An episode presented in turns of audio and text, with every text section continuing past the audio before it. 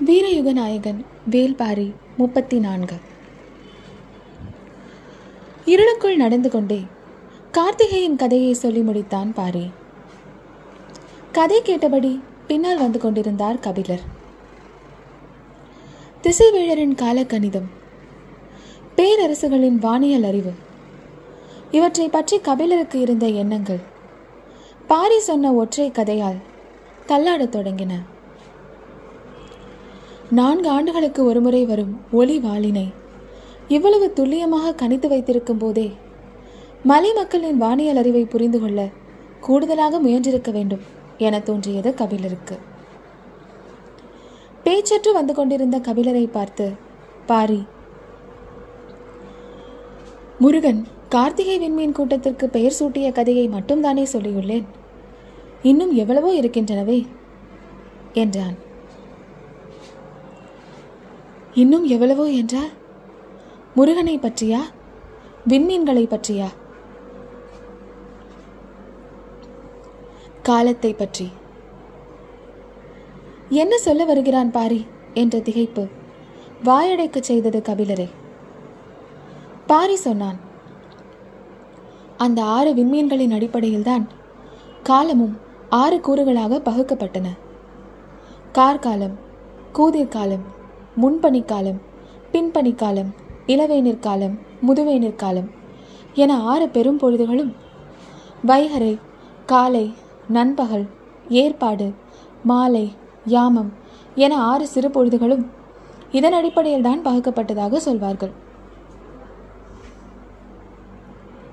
இருள் சூழ்ந்துள்ள ஒற்றையடி பாதையில் பின்னால் வருகிறவர் சிறு ஓசை கூட எழுப்பாமல் வரக்கூடாது என்பது கபிலருக்கு தெரியும். ஆனால் தெரிந்தவையெல்லாம் தெரியாதவற்றின் பின்புலத்தில் போய் மறைகின்றன. பின்னணி கதைகள் காலத்தையே புரட்டுகின்றன. கபிலர் என்ன செய்வார்? மனம் புரண்டு எழுந்து உண்மையை பற்ற நினைத்தபோது குறுக்கிட்ட கதை. அது உண்மையா? என்ற கேள்வியை எழுப்பியது. திகைத்து நின்றவரிடம் புதிதாக வினா ஒன்று மேலெழுந்தது. வேளிர்குல தலைவன் உருவாக்கியதால் தான் பொழுதை அறிய வேலை என்ற சொல்லை பயன்படுத்துகிறோமா? காலை வேலை மாலை வேலை என அழைப்பதன் காரணம் அதுதானா? கபிலரின் வினாவுக்கு பாரியிடம் விடை இல்லை. சற்று நேர இடைவெளியில் மீண்டும் கபிலர் கேட்டார். கால சுழற்சியை அறுபது ஆண்டுகளாக வகுத்ததற்கும் ஒரு நாளை அறுபது நாழிகைகளாக பிரித்ததற்கும் இந்த ஆறுதான் அடிப்படையா? பாரியிடமிருந்து மறுமொழி எதுவும் வரவில்லை. ஆனால் கபிலரின் உள்ளத்துக்குள் உருக்கொண்ட வினாக்கள் நின்ற பாடில்லை. சற்றே நில் என்றார் கபிலர். முன்னடைந்து கொண்டிருந்த பாரி நின்றான். அன்று அங்கவை கேட்ட வினாவை உன்னிடம் சொன்னேனே நினைவிருக்கிறதா? எது? என்று பாரி யோசித்துக் கொண்டிருந்தான். அந்த பொழுது கூட கபிலரால் காத்திருக்க முடியவில்லை. உயிரெழுத்துக்கள் ஏன் பன்னிரண்டு என்று கேட்டாளே? என்றார். ஆம் என்றான் பாரி. உயிரெழுத்துக்கள் பன்னிரண்டு மெய்யெழுத்துக்கள் பதினெட்டு. எல்லாம் ஆறின் மடங்குகளாகவே இருப்பது அதனால் தானா? ஆறு என்ற அச்சின் மீதுதான் எம் மொழி நிலை கொண்டுள்ளதா? ஆறு என்பது எண்ணாகவும் நதியாகவும் மொழியாகவும் காலமாகவும் விரிவு கொண்டதா? என கேள்விகளை அடுக்கிக் கொண்டே போனார் கபிலர். அமைதியாக நின்ற பாரி சொன்னான் இந்த வினாக்களுக்கு விடை கூற வேண்டியவர் நீங்கள் தானே? என்னிடம் கேட்கிறீர்கள்? விடையை யாரும் சொல்லிவிடலாம். வினாக்கள் உருத்திரள்வதுதான் முக்கியம். பரம்பின் மீது ஏறத் தொடங்கியதிலிருந்து நான் முக்கியமாக கண்டடைந்தது விடையே அல்ல. வினாவைத்தான். பெரும் உண்மைகள் எளிய கேள்விகளுக்குள் தலை நுழைத்துதான் வெளிவருகின்றன. கபிலர் கேள்விகளுக்குள் தலை நுழைத்துக் கொண்டிருந்தார். காலத்தை பற்றி வேறென்ன சொல்ல வந்தாய்? முருகன் அளவுக்கு இயற்கையின் ஒவ்வொரு அசைவையும் நுட்பத்தையும் புரிந்து கொண்ட இன்னொரு தலைவன் இல்லை. முருகனோடு இரண்டு பறவைகளை பற்றிய கதைகளை இணைத்துதான் மக்கள் சொல்வர். கேட்டிருக்கிறீர்களா? நான் கேள்விப்பட்ட கதைகள் எல்லாம் இங்கு தலைகீழாக மாறிவிடுகிறதே.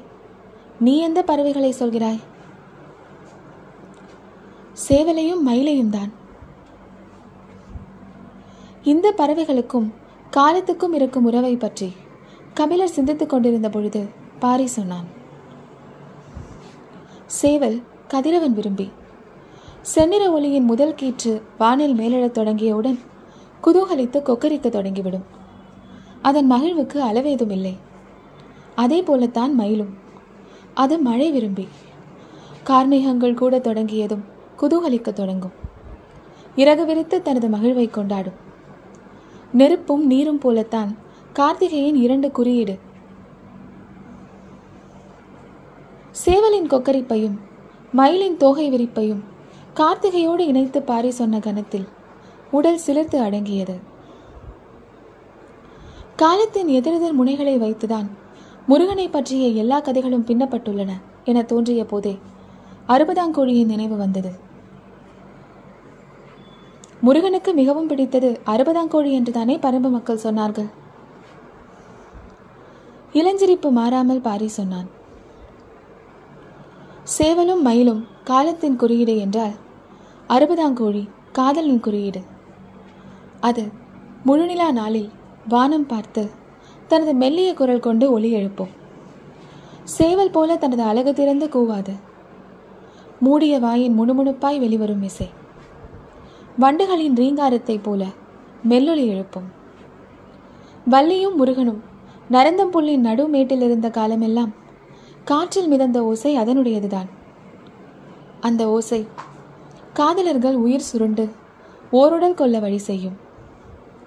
கார்காலமும் வேனிற்காலமும் இணைந்ததன் அடையாளமாக கார்த்திகை இருப்பதைப் போல ஆணும் பெண்ணும் இணைந்த காதல் அடையாளம்தான் அறுபதாங்கோழி ஒரு வகையில் எரியும் நீரும் குளிரும் நெருப்புதான் அதுவும். என்றான் பாரி.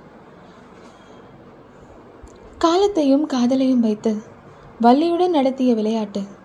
வள்ளி முருகனை பற்றிய எல்லா கதைகளிலும் நிகழும் போல என்றார் கபிலர். காலத்துடனும் காதலுடனும் விளையாடி பார்க்க விருப்பமில்லா மனிதன் யார்? மனிதனின் அடிப்படையான விருப்பம் இவை இரண்டும் தானே? அதனால்தான் எல்லோருக்கும் இந்த விளையாட்டு பிடித்திருக்கிறது. அதை விளையாடி தீர்த்த வள்ளி முருகனையும் பிடித்திருக்கிறது என்றான் பாரி. வள்ளி முருகனின் கதையை அசை போடுதல்.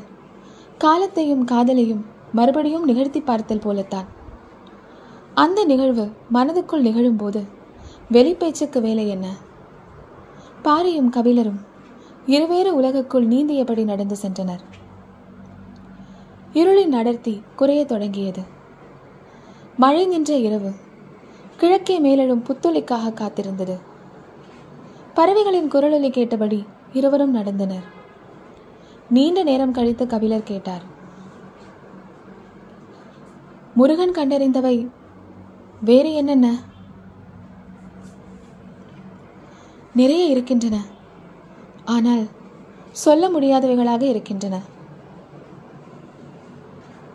என்னிடம் சொல்ல முடியாதவையா? ஆம். தம் குலம் அல்லாதவர்களுடன் பகிர்ந்து கொள்ள முடியாதவை. குலங்களில் நிறைய உண்டல்லவா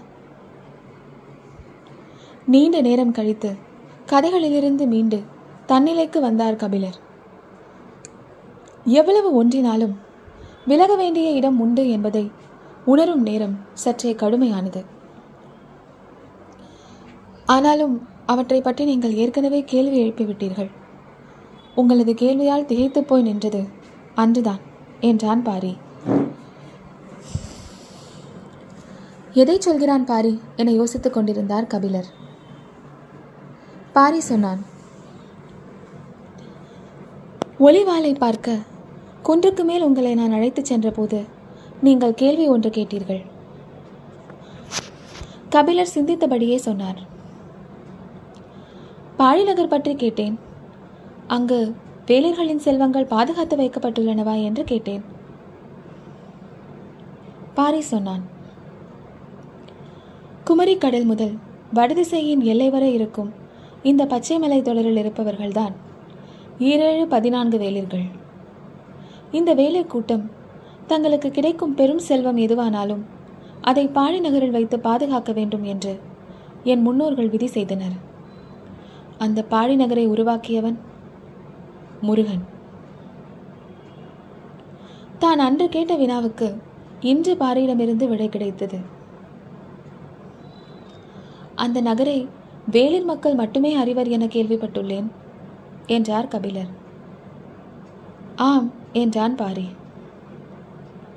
பிறரால் அறிய முடியாத நகரம் மண்ணில் எப்படி இருக்க முடியும்?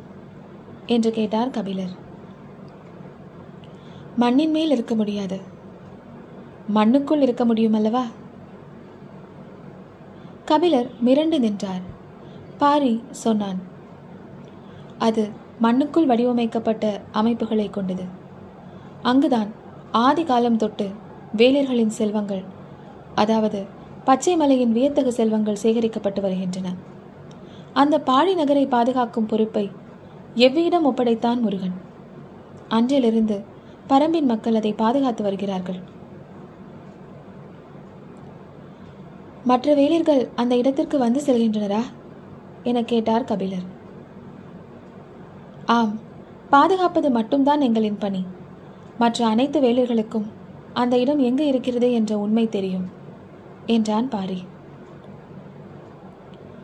எவ்வியூரிலிருந்து மலைப்பாதையின் வழியாக போனால் பாழிநகர் போய்விடலாம் என்று நீ சொன்னாயே? கபிலர் முடிப்பதற்குள் பாரி சொன்னான். அது வெளி தோற்றத்துக்காக நாங்கள் அமைத்துள்ள சிறுபாழிக்கான பாதை. பெரும் பாழி இருக்கும் இடம் வேறொன்று. முடிச்சோடு நின்றது பாரியின் மறுமொழி. இதை நேரடியாக கேட்க முடியாது. ஆனால் கேட்காமல் இருக்கவும் முடியாது. என்ன செய்யலாம்? என்று சிந்தித்தபடியே கவிழர் கேட்டார். மலை பகுதியில் மண்ணுக்குள் இருக்கும் ஒரு இடத்தை எல்லா காலங்களிலும் பாதுகாத்து விட முடியுமா? கால ஓட்டத்தில் எளிதில் அழிந்து விடாதா? எவ்வளவு நிதானத்துடனும் கூர்மையுடனும் கபிலர் பாரி நகரை நெருங்குகிறார் என்பதை பாரி கவனித்தபடியே சொன்னான். அந்த நகரை இப்போது மட்டுமல்ல இன்னும் எத்தனை ஆயிரம் ஆண்டுகள் ஆனாலும் மண்ணுக்குள் எவ்வளவு ஆழம் புதைந்தாலும் வேலில் குலத்தவரால் கண்டுபிடித்து விட முடியும் என்றான் பாரி. எப்படி கேட்பது? பாரிக்கு இக்கட்டான நிலையை உருவாக்கிவிடும் என்று கபிலருக்கு தோன்றியது. ஆனால் கேட்காமல் இருப்பது உருவாகும் எண்ணத்தை மறைக்கும் செயல். மறைக்க முயல்வது தோழமை அல்ல என்று எண்ணியபடியே கபிலர் சொன்னார். எப்படி என்பதை நீ வெளிப்படுத்த தேவையில்லை. கபிலரின் சொல்லாற்றலை கண்டு வியந்து நின்றான் பாரி. எவ்வளவு திறனோடு என்னை முன்னகர்த்தி அவர் பின்வருகிறார் என்று எண்ணியபடியே பாரி சொன்னான். அந்த நகருக்கான அடையாளங்களை உருவாக்கியவன் முருகன். அந்த அடையாளங்கள் மண்ணில் இருந்தால் அவை கால ஓட்டத்தில் மறைந்து போகலாம். விண்ணில் இருந்தால்? பாரியின் வினா கபிலரை இழுத்து நிறுத்தியது. பாரி தொடர்ந்தான். இன்னும் எத்தனை ஆயிரம் ஆண்டுகள் ஆனாலும் விண்மீன்களின் இருப்பிடங்கள் மாறவா போகின்றன? இல்லை. பாடி நகருக்கான குறிப்புகள் விண்மீன்களை வைத்து உருவாக்கப்பட்டுள்ளன. இன்னும் எவ்வளவு காலம் கழிந்தாலும் மாதங்களின் நாள் வரிசையும் விண்மீன்களின் இடவரிசையையும் தெரிந்தவன் அந்த நகரத்தை எளிதில் கண்டறிந்து விடுவான். திகைப்பின் அடுத்த கட்டம் அரங்கேறிக் கொண்டிருந்தது. மலை மக்கள் அறிவின் சிறந்த தொடக்கத்தை உருவாக்கியவர்கள். சமவெளியில் உருவான அரசுகள் அதை அடுத்த கட்டத்துக்கு வளர்த்தெடுத்துள்ளன என்றுதான் இதுநாள் வரை கபிலர் நினைத்திருந்தார்.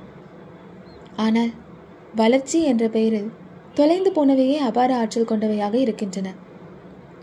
விண்மீன்களை வைத்து திசை அடையாளங்களையும் நேர அடையாளங்களையும் தான் கணியர்கள் உருவாக்கியுள்ளனர். ஆனால் எங்கோ விண்மீன்களை வைத்து நிலம் அடையாளப்படுத்தப்படுகிறது. அறிவு வளர்ச்சியின் ஆதி விதைகள் இங்கு பாதுகாத்து வைக்கப்பட்டுள்ளன. கபிலரின் எண்ண ஓட்டங்களை இடைமறித்து பாரி சொன்னான் முதுவேனிற் காலத்தில் கார்த்திகை விண்மீன் கூட்டத்தோடு கதிரவன் இருப்பதை விண்மீன்களின் சுழல்வட்ட கணக்கின் அடிப்படையில் முருகன் கண்டறிந்தான் என சொன்னேன் அல்லவா? ஆம் என தலையசைத்தார் கபிலர். அவ்வாறின்றி வேறொரு முறையில்தான் அதை முருகன் கண்டறிந்தான் என சொல்பவர்களும் உண்டு. அது என்ன முறை? பாரி சற்றே அமைதி கொண்டு நடந்தான். சொல்லலாமா என்ற வினாவை எழுப்பி மனதை விடை சொல்ல ஆயத்தம் செய்கிறான் என்பது கபிலருக்கு புரிந்தது. பாரி சொன்னான் இந்த மலைத்தொடரில் உள்ள பத்து பேரதிசயங்களில் ஒன்றுதான். கருநெல்லி. கபிலர் பாரி உச்சரிக்கும் வார்த்தையை மிக கவனமாக கேட்டார். பாரி சொன்னான் அதிசய கனியான கருநெல்லியை உண்டால் பகலிலும் விண்மீன் கூட்டத்தை பார்க்கலாம் என்ற நம்பிக்கை எங்களுக்கு உண்டு.